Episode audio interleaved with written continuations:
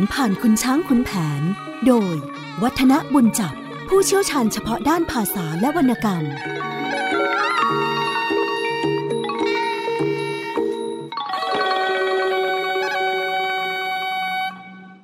สวัสดีครับท่านผู้ฟังครับช่วงเวลาของเรื่องเล่าขานผ่านคุณช้างขุนแผนก็กลับมาพบกับท่านผู้ฟังเช่นเคยผมวัฒนะบุญจับมารับหน้าที่เล่าขานวรรณคดีเรื่องนี้ให้ท่านผู้ฟังได้ฟังกันวันนี้ก็คงจะเป็นเรื่องราวเกี่ยวเนื่อง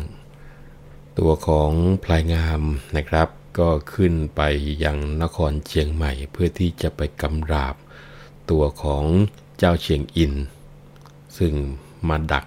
ลักตัวของนางสร้อยทองไปโดยการที่มีพ่อกับบรรดากองกำลังจากคุกไปด้วยนะครับก่อนหน้าที่เราจะมาถึงตรงนี้ท่านผู้ฟังคงจำได้ว่าหลังจากที่เจ้าเชียงใหม่โกรธจัดทีเดียวนะครับที่ได้อ่านข้อความที่คุณแผนติดเป็นแบบแผ่นป้ายเอาไว้นะ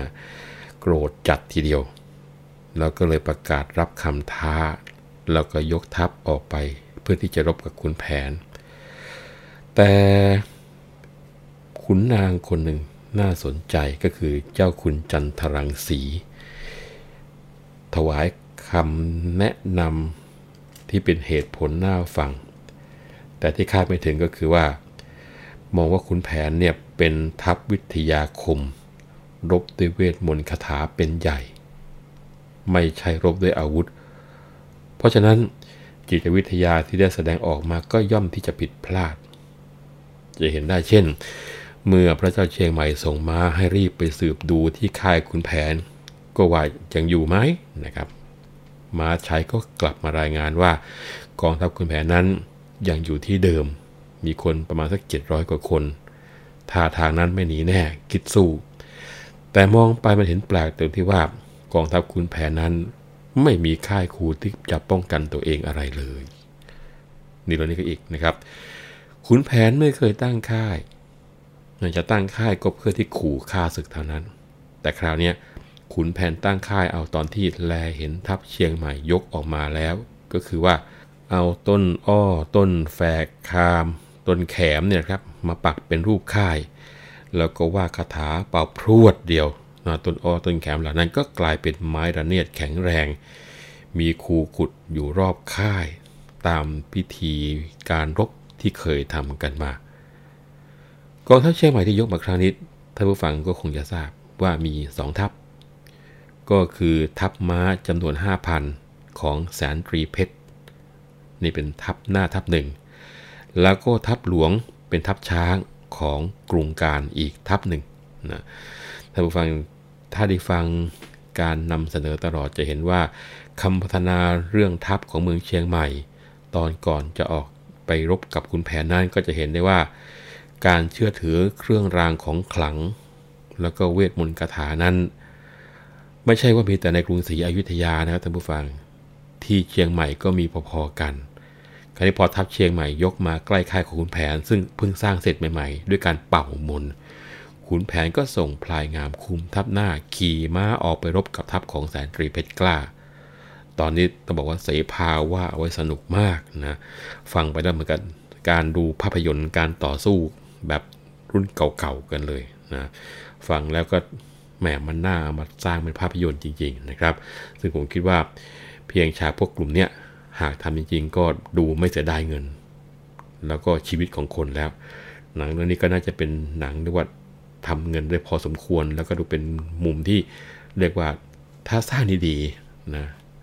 บรรดาหนังจากตะวันตกก็เถอะสู้ไม่ได้นะครับ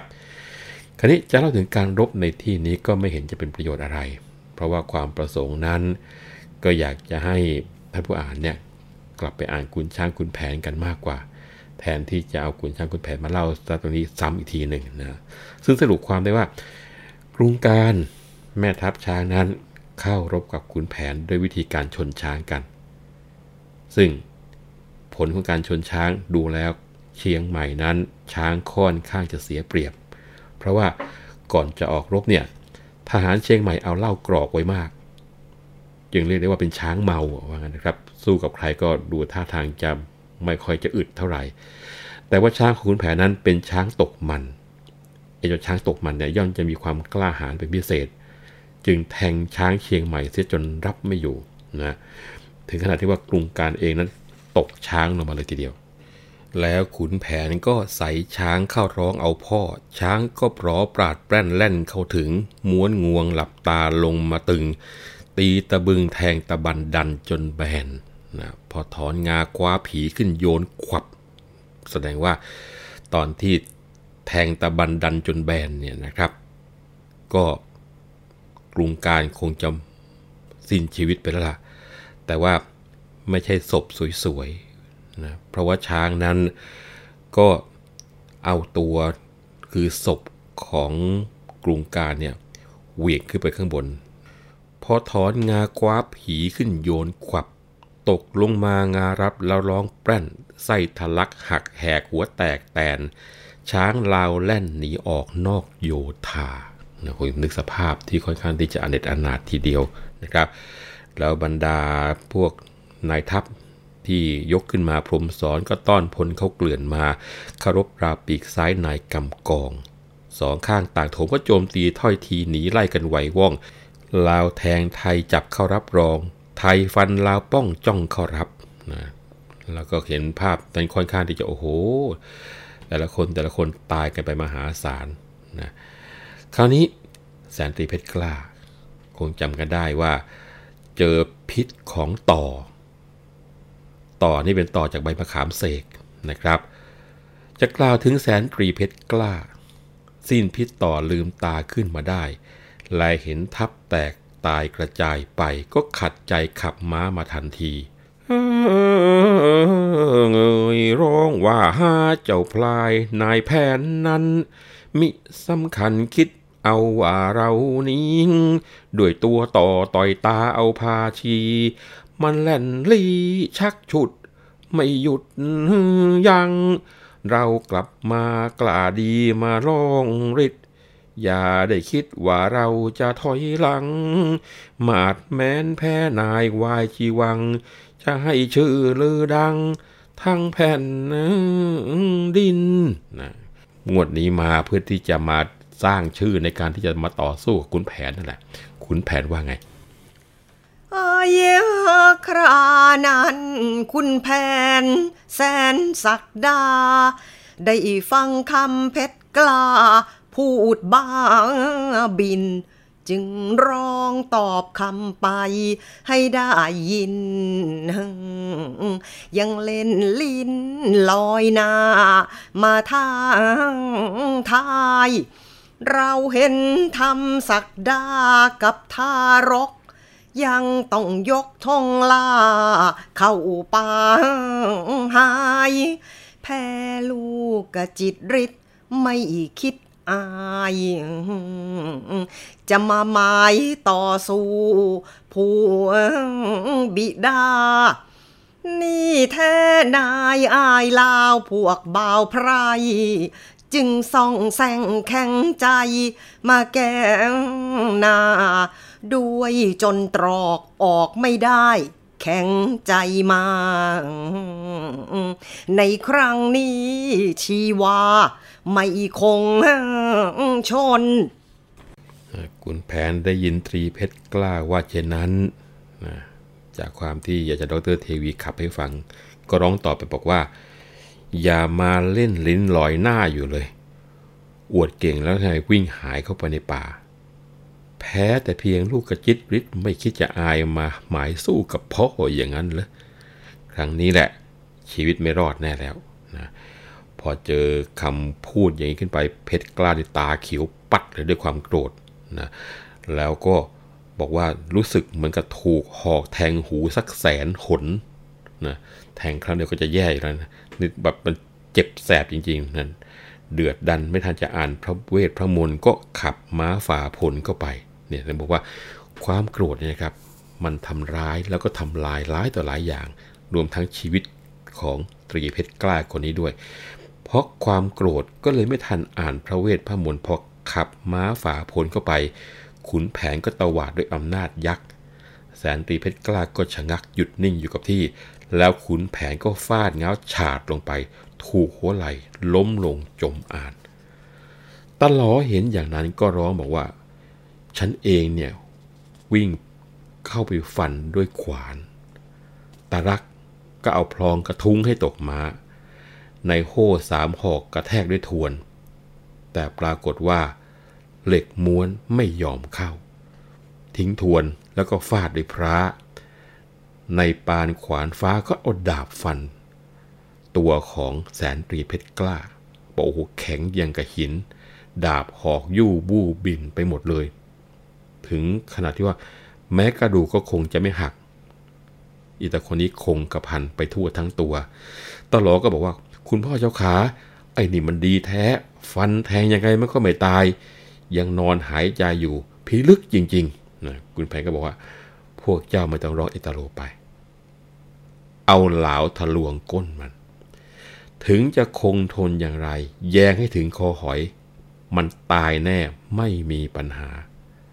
นะพอได้ยินคำของคุณแผนบอกอย่างนี้โอ้ยตะหลอกับตารักยืนยักรังพวยทะลึงตึงตังเขาแก่พาในโมกับในเมาเอาเหล้ามาพาทวารเข้าปลอดตลอดตัวหลายคนช่วยกันดันกระดอกเอาไม้ตอกกังกังกระทังหัวหน้าเผือดเลือดแดงดังแทงวัวถูกรูรัวเลือดราดลงดาดดิน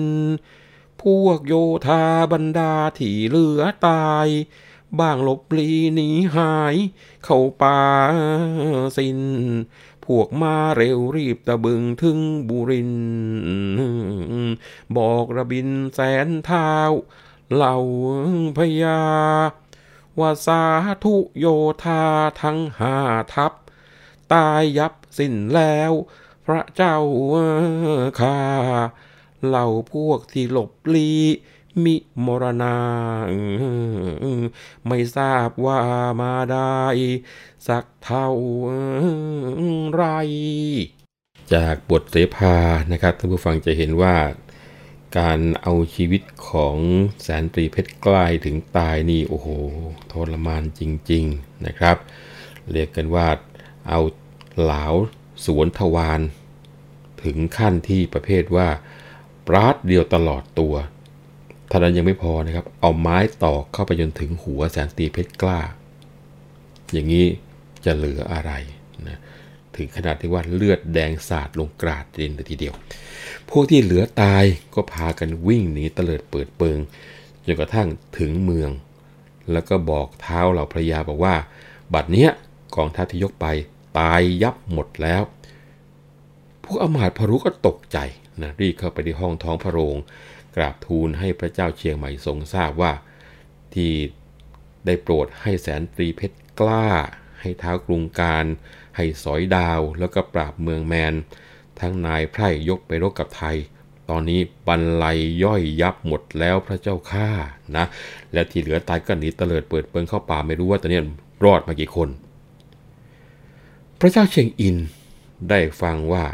ทัพที่ยกไปนั้นย่อยยับปนเพราะฝีมือของทหารไทยราวกับว่าพระการมาประหารให้วอดวายทีเดียวท่านผู้ฟังพระพักนี่หม่นหมองสลดกระทบใจแต่ด้วยมานะกษัตริย์ก็ตรัสประพาสประกาศสั่งให้เสนาน้อยใหญ่เร่งรัดรักษาเวียงชัย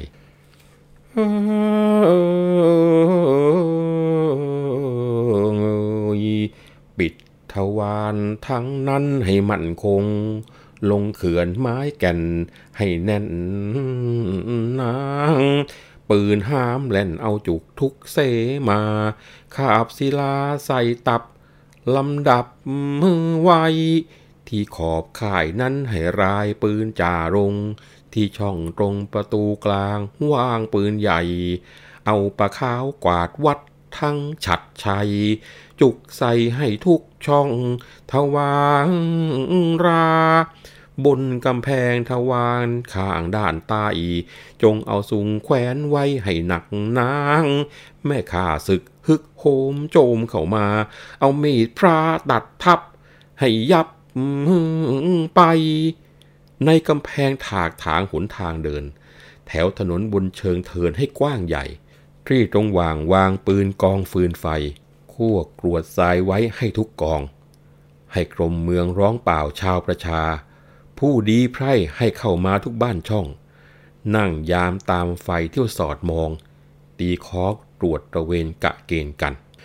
ผลัดกันลุกปลุกกันนั่งระวังไฟถ้าเกิดขึ้นเรือนใครจะอาสันเหล่าบ้านนอกกำแพงทุกแห่งนั้นให้ผ่อนผันคนมาในธานีสะบ่อท่อทานบ้านของใครขุดไขน้ำเข้าให้เต็มที่ข้าวปลานาไร่ของใครมีให้ขนมาไว้ที่นี่สิ้นทั้งนั้นแต่บรรดาแสนเท้าเหล่าเพียกวานคอยระวังการงานให้แข็งขันถ้าศึกเข้าด้านใครอย่าไว้มันเอาไปฟันเสียบเสียให้สาใจเรื่องราวตรงนี้น่าสนใจนะครับท่านผู้ฟังถ้าว่าเคยไปเชียงใหม่แล้วก็คงจะได้ลายเห็นประตูเมืองเชียงใหม่ซึ่งเป็นประตูที่กว้างมากนะไม่มีบานประตูดูจากกลอนเสภานี่ก็จะเห็นว่าเมื่อเกิดศึกเกิดสงครามเนี่ยการที่ปิดประตูเมืองแล้วให้ข้าศึกล้อมอยู่เนี่ยช่องประตูเหล่านี้ก็ต้องเอาไม้หรือว่าซุงท่อนใหญ่ๆแล้วก็มีขนาดยาวๆเนี่ยเข้าขวางปิดประตูให้มันเป็นเรียกว่าปิดตายเป็นกำแพงขึ้นมาที่ได้ยินบอกว่าประขาวกวาดวัดอันนี้เป็นวิธียิงปืนอย่างหนึ่งนะฮะการยิงปืนแบบประขาวกวาดวัดก็คือเอาโซ่ใส่เข้าไปในปืนใหญ่แล้วก็ยิงไปที่ข้าศึกโซ่ก็จะตวัดไปทั่วโดยกำลังแรงเหมือนประขาวเนี่ยกวาดวัดข้าศึกก็จะล้มตายได้ทีละมากๆนะครับส่วนที่บอกฉัดชัยนะฉัดชัยก็คงเป็นปืนอีกชนิดหนึ่งจะหน้าตาอย่างไรนี่ก็คงจะต้องไปดูกันละนะครับนอกจากจะเตรียมการเหล่านั้นแล้วพระเจ้าเชียงใหม่ก็ยังสั่งให้สะสมเสบียงอาหารไว้ในเมืองเชียงใหม่เป็นจำนวนมากเรียกกันว่าถึงข้าศึกจะล้อมนานเท่าไรก็ไม่ต้องห่วงว่าคนเชียงใหม่นั้นจะอดจะอยากแล้วก็คิดกันในเมืองเชียงใหม่ว่าข้าศึกที่มาล้อมนั้นเองก็ต้องลำบากด้วยการขาดเสบียงอาหารเหมือนกันพวกแสนเท้าเหล่าพระยานะพอได้รับสั่งแล้วก็ออกมาเกณฑ์กันให้วุ่นวายไปหมดแน่นอนการเกณฑ์ก็เป็นการบ่งบอกแล้วว่าโอ้โหเข้าสู่วิกฤตแล้วเอาฟืนใส่ไฟก่อเอาหม้อตั้งครัวกรดทรายรายระวังไปทุกแห่งให้มีสารวัตรที่อุจัดแจงตีข้องป้องแปงออกรอบไปชุนละมุนวุ่นเช้าพวกชาวบ้านบางอุ้มลูกจูงหลานอยู่ขวักไขว่เชียนคันโตกพานในบ้านใครบ้างขุดได้ฝังดินสิ้นทั้งนั้นลูกแหวนรองทองของสะอาดบ้างเก็บไถ่ใส่ขาดบั่นเอวมันบ้างเอาผ้าปะในไว้อีกชั้นของสำคัญซ่อนซุกไว้ทุกคนที่แม่ไม้ยายแก่รำมากาเอาผ้าห่อใส่หนีบไว้กลีบก้นให้นึกกลัวพวกไทยจะไหลคนเอาซุกซนลงไว้ใต้พริกเกลือบ้างซ่อนใส่มวยผมผ้าห่มนอนบางซุกไว้ในมอนซ่อนในเสือบ้างเอาชันปะไว้ใต้ท้องเรือไม่ให้เรือสักนิดเอาติดไปที่รู้ว่าลูกผัวของตัวตายทั้งสาวแซ่แม่ไม้ร่ำร้องไห้ออกอัดแอแซ่เสียงทั้งเวียงชัยด้วยกวาดกันเข้ามาไว้ในกำแพงข้างในวังชุลมุนกันวุ่นวายเจ้านายทุกองค์ทรงกันแสงทั้งหม่อมคุณวุ่นว่อนค่อนอกแดงบ้างฝังแฝงของไว้ใต้ตึกราม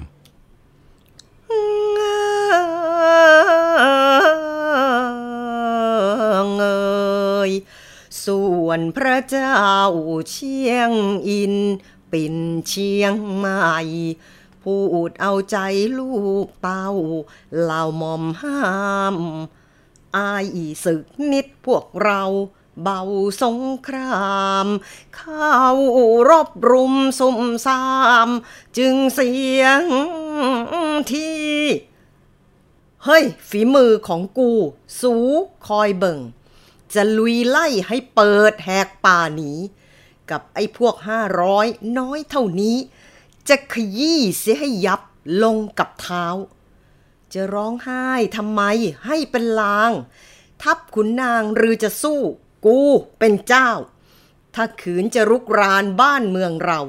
ระดมเอาเสียสักวันก็บันไลยังพระตรัสพลางทางเสด็จออกข้างหน้าประกาศสั่งเสนาทั้งน้อยใหญ่ให้เร่งรัดจัดเตรียมให้พร้อมไว้เอาเชียงใหม่เป็นค่ายได้สำคัญทำแม่นมันบุกตะบึงถึงบุรีอย่าเพ้อออกต่อตีให้ตั้งมันข้างเรามีข้าวปลาสารพันพวกมันนั้นจะได้อะไรกินเจ้าเชียงใหม่นะครับพระเจ้าเชียงอินก็พูดเอาใจลูกเต้าเจ้าจอมหม่อมห้ามว่าอย่าตกใจไปเลยเพราะไอ้พวกเราเนี่ยมันประมาทถึงพลาดพลั้งอย่างนี้คอยดูฝีมือกูบ้างแล้วกันจะตะลุยไล่ให้เปิดหนีทีเดียวสัมมหาอะไรกับไอ้พวกห้าร้อยเท่านั้นจะขยี้ซะให้ยับทีเดียว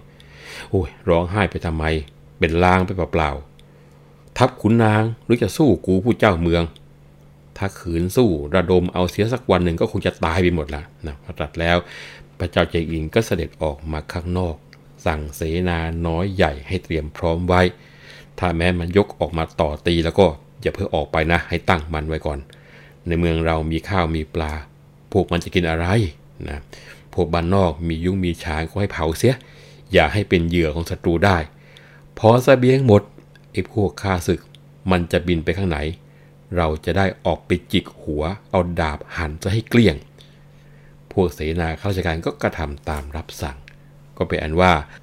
เนื้อความตอนพลายงามได้สีมาลาก็จบลงตรงนี้ครับ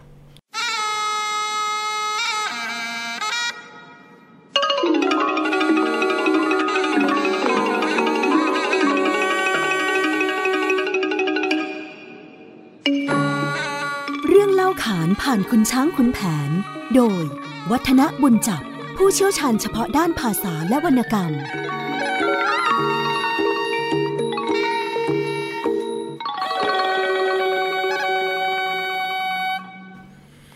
ครับมาถึงช่วงนี้ก็ขึ้นตอนใหม่ถ้าเป็นการจัดลำดับในการจัดพิมพ์เผยแพร่ถือเป็นตอนที่สามสิบชื่อว่าขุนแผนพลายงามจับเจ้าเชียงใหม่เปิดตอนนั้นขึ้นความบอกว่าเอยจะกล่าวถึงขุนแผนแสนสนิทเรื่องฤทธิ์ราวีไม่มีสู่เห็นทัพลาวแตกพ่ายกระจายพรูที่เหลืออยู่พวกไทยไล่ตามฟันพอจวนเย็นเรียกทัพกลับเข้าค่ายหุงต้มลมควายกินจ้าละวันพวกทหารพูดจาเฮฮากันจนสิ้นแสงสุริยันลงทันใดขุนแผนบอกลูกชายเจ้าพลายกล้าจะเฉยชาอยู่ที่นี่หาดีไหมควรกรูกรีรีพลสกลไกรเข้าประชิด ติดเคียงใหม่ให้ทันทีอย่าให้มันหยุดยั้งตั้งตัวได้เขาลุยไล่รีบทำให้ปนปีด้วยเสบียงเลี้ยงไพร่เราไม่มีต้องคลุกคลีเสียให้ได้ในสองวันตอนนี้ก็กลับมากล่าวถึงขุนแผนนะเมื่อทัพลาวแตกกระจายไปหมดแล้วเหลืออยู่แต่พวกไทยก็ไล่ตามฟันจวนเย็นก็เรียกทัพกลับเข้าค่ายหุงต้มล้มควายกินกันโอ้โหเรียกว่าจ้าละวันทีเดียวพอตกค่ำขุนแผนก็บอกกับพลายงามลูกชายบอกว่าไอเราจะมาอยู่เฉยช้าอยู่ไม่ได้นะเมื่อมันแพ้อย่างนี้เนี่ยเราต้องตามขยี้ทีเดียวยกสกลไกลบรรดาพลทั้งหลายเข้าไล่ตีประชิดเมืองเชียงใหม่ทันทีอย่าให้มันตั้งตัวได้เพราะถ้าเราขืนช้าเนี่ยเสบียงเราไม่มีนะจะต้องตีให้ได้ภายในสองวันเลยทีเดียวพลายงามก็เห็นด้วยจึงว่ากับพ่อบอกว่าถ้าเราไม่เข้าไปจะรอให้มันมานี่เห็นจะยากนะพ่อนะเราต้องยกทัพเข้าประชิดเมืองแล้วก็สะกดเข้าไปในยามดึกจับเจ้าเชียงใหม่ได้อันนี้ก็เท่ากับว่าตัดศึกได้หมดสิ้นไม่ยากลำบากใจอะไรพ่อกับลูกพอปรึกษาหารือกันแล้วเห็นพระจันทร์ส่องสว่างก็สั่งให้พวกอาสาเนี่ยปลูกสารเพียงตาขึ้นวงสายสิญจน์ลงเลขยันเครื่องเส้นสารพัดจัดให้พร้อมแล้วคุณแผนก็ใส่มงคลเสกเข้าสารเหน็บมีดหมอมาถึงก็จุดเทียนติดสารอ่านคาถาเรียกบรรดาโหงพรายขโมดผีทั้งปู่เจ้าเขาเขินเนินคีรีเชิญมารับบัตรพลีกันทันทีทีเดียวจะกล่าวถึงพูนพรายเอิงเอ้ยผีตายหงเอิงจะกล่าวถึงพูนพรายเอิงเอ้ยผีตายหงที่ป่าปงที่ป่าปงรังรุกเอ้ยทุกสถานที่ป่าปงที่ป่าปงรังรุกเอ่ยทุกสถานเอิงเอิงเอิงเอิงทั้งปู่เจ้าเขาทำเอ่ยทุกลำธารทั้งปู่เจ้าเขาทำเอ่ยทุกลำธารต้องมนต้องมนอลมานเอ่ยไปทั้งดงต้องมนต้องมนอลมานเอ่ยไปทางดงเอิงเอิงเอิงเอิงพวกพี่ไทยไปทับเอิงเอ่ยกับคุณแผนเอิงพวกพี่ไทยไปทับเอิงเอ่ยกับคุณแผนต่างที่โอแลนต่างที่โอแลนเรียกหาเอ่ยทุกป่าระหงต่างที่โอแลนต่างที่โอแลนเรียกหาเอ่ยทุกป่าระหงเอิงเอิงเอิงผีเล่าครันครามเอิงเอ้ยขามฤทธิรงเอิงผีเล่าครันครามเอิงเอ้ยขามฤทธิรงต่างก็ตรงต่างก็ตรงมาทีเอ่ยพิธีการ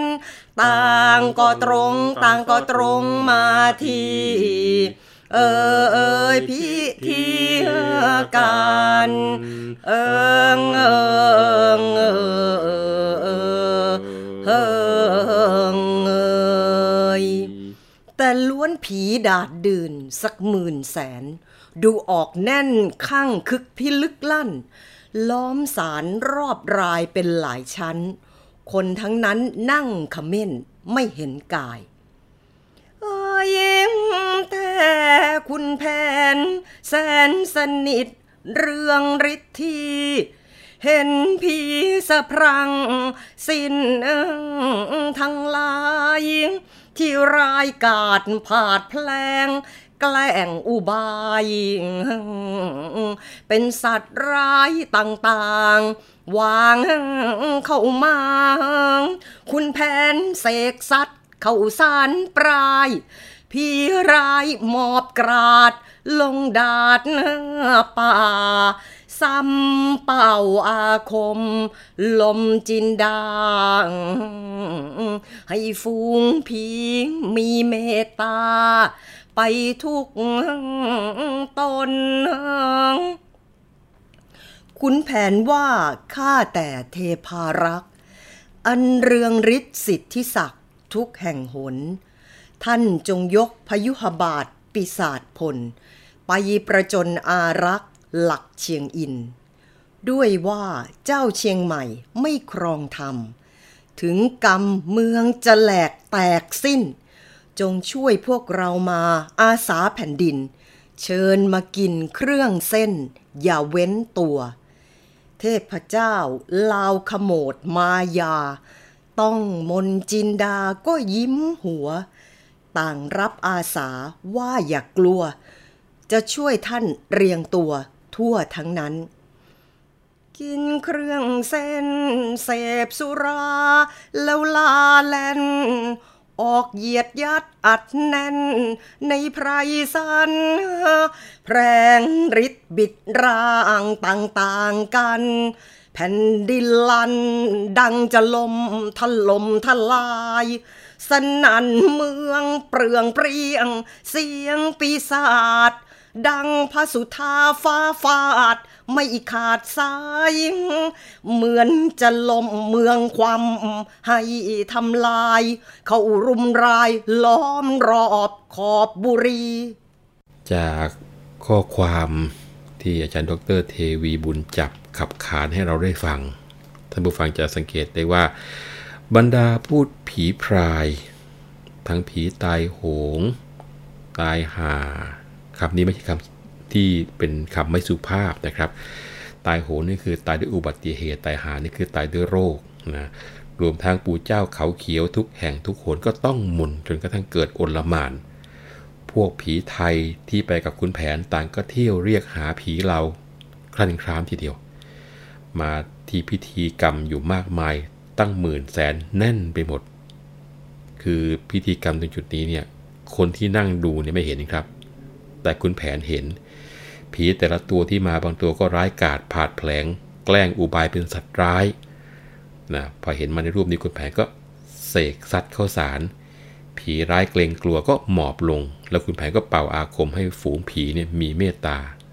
แล้วขุนแผนก็บอกกล่าวที่จะบอกว่าข้าแต่เทพารักษ์อันเรืองฤทธิ์ท่านจงยกไพร่พลผีของท่านไปประจนอารักษ์หลักเมืองเชียงอินด้วยว่าเจ้าเมืองเชียงใหม่ไม่ตั้งอยู่ในทำนองครองธรรมถึงชะตาเมืองจะแตกขอให้พวกท่านเนี่ยช่วยกันหน่อยเพราะบัดเนี้ย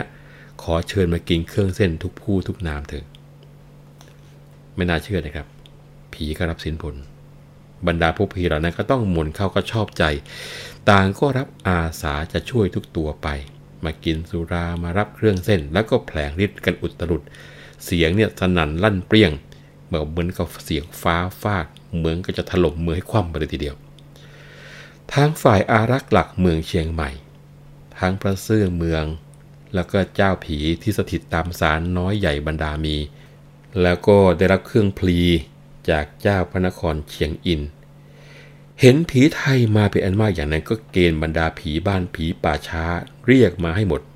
มาสู้ผีไพรต่างตนสำแดงแพลงฤทธิรุดบ้างพุ่งซัดอาวุธอยู่หวั่นไหว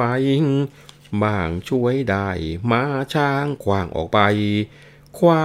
ดอกไม้เถาซุงเอาพุ่งโยน ถูกผีป่าล้มคว่ำขมำกลิ้งผีไทยพลุนนุนวิ่งมาผ่านพ้นเอากอหนาดฟาดไหลดังไฟโชนพวกผีป่ากลับกระโจนเข้าโรมรันเดิมเชียงอินเป็นปิ่นเอกราชชะตาขาดนครอ่อนอาถรรพ์จะเสื่อมสิ้นยศอย่างแต่ปางบันเป็นประจันตประเทศเขตกรุงไทยผีป่าจึงแข็งแรงร้ายกาจผีเมืองไม่อาจจะสู้ได้ก็ถอยป่นย่นยับอับปราชัย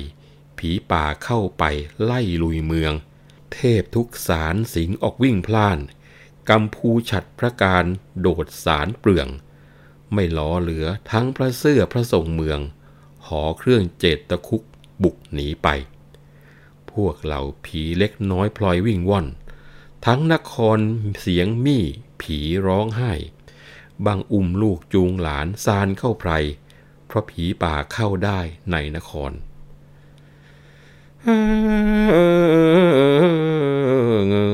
เวลานั้นเจ้าเชียงใหม่เธอไสยาด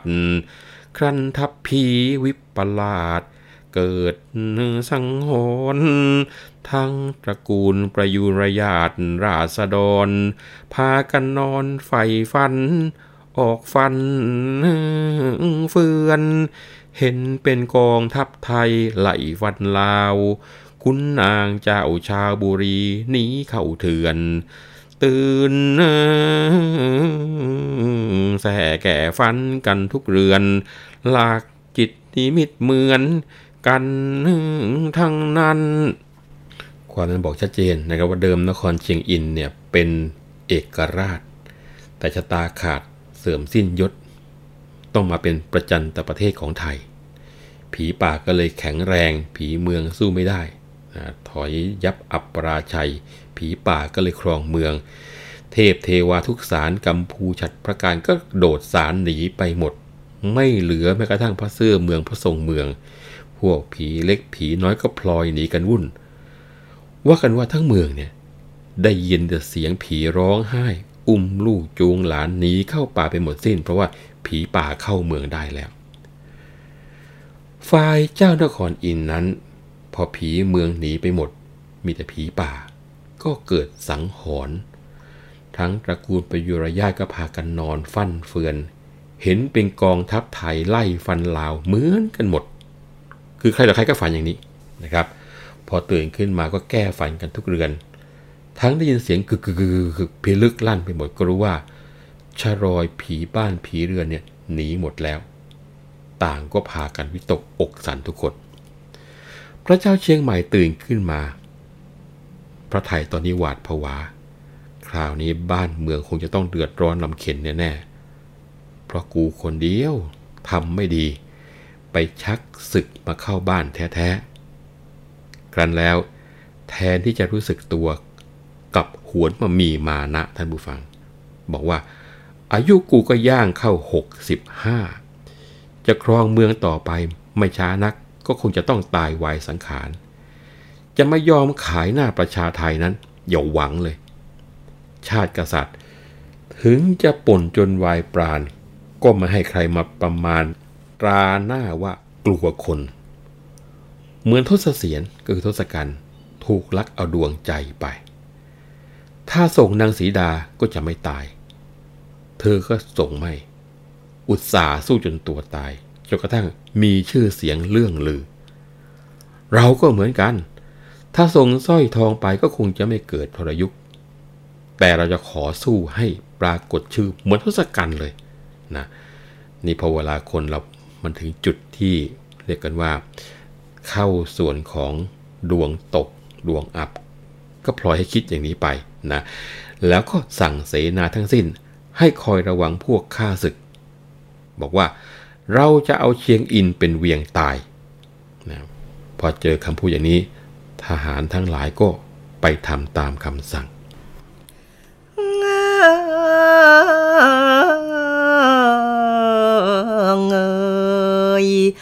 ครานั้นนางอับสรสุมาลีมเห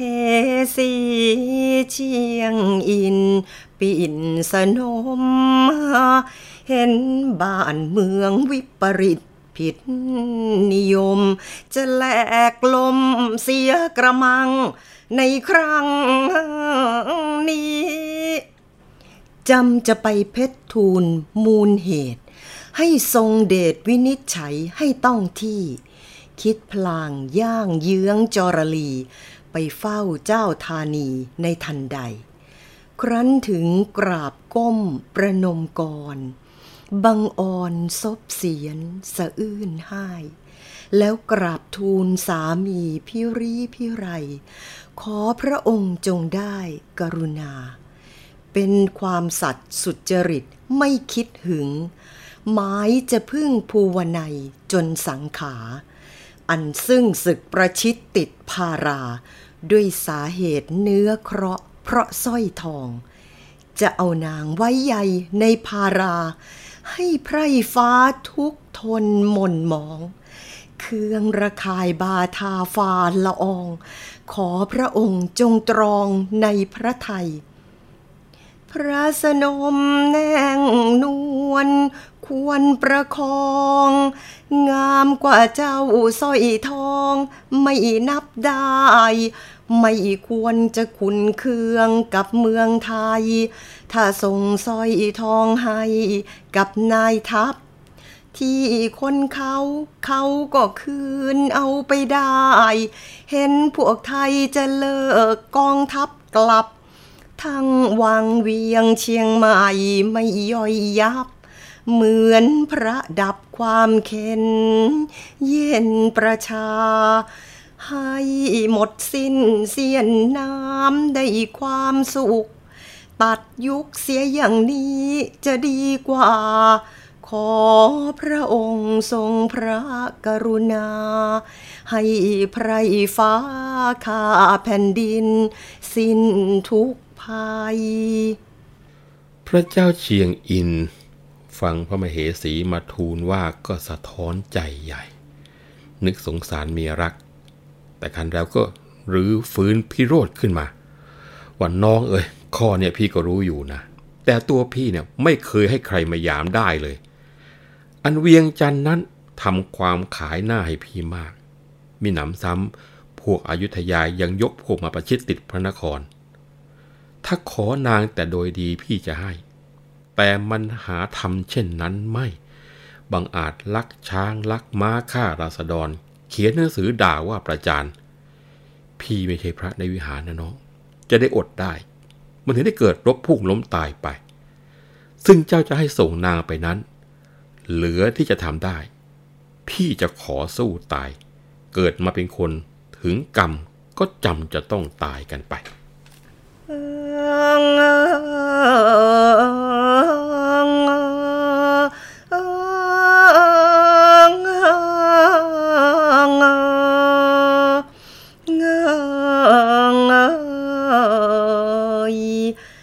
ครานั้นนางอับสรสุมาลีได้ฟังคำสามีก็ใจหายช่างดึงดันโกรธเกรียวไปเดียวดายจะทานธาตุมากมายก็ไม่ควรเคารพราบกราบลางพระสามีเทวีเสด็จมาโดยด่วนทอดองค์ลงกับแท่นแสนรันจวนยิ่งปั่นป่วนโศกเศร้าเสียพระทัย ก่อนกอดลูกน้อยเจ้าสอยฟ้านางโศกาสะอึกสะอื้นหายแม่ไปทูลพระองค์ผู้ทรงชัยเธอดื้อดึงขึ้นไปไม่นำพาทั้งนี้เพราะเคราะห์กรรมนำนิยมจะให้ลมโลกลาว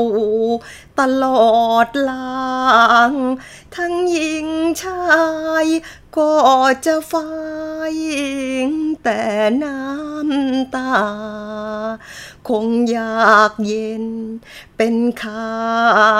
พวกไทยแท้แสนวิตกโอ้อกเจ้าแม่เอ๋ยจะเป็นเฉลยเขาเสียแล้วนะแก้วแม่จึงเผอิญให้กษัตริย์วิบัติแปรที่ชั่วแน่กลับเห็นว่าเป็นดีตรัสพลางทางค้อนพระสวงร่ำแสนระกำดังจะม้วยไปเป็นผีเจ้าครอกน้อยสร้อยฟ้านารีก็โศกีลูกแม่นิ่งแน่ไปกำนันนางต่างเอาสุคนสงค่อยชุ่มชื่นฟื้นองค์คืนมาได้แต่โศกแล้วโศกเล่าเฝ้าร่ำไรร้องไห้ค่อนอกจนฟกแดงเรื่องจะเป็นอย่างไรต่อไปคงจะต้องติดตามกันในครั้งหน้านะครับเพราะว่าวันนี้ช่วงเวลาของเรื่องเล่าขานผ่านคุณช้างคุณแผนหมดเวลาลงแล้วผมวัฒนบุญจับขอลาไปก่อนนะครับสวัสดีครับ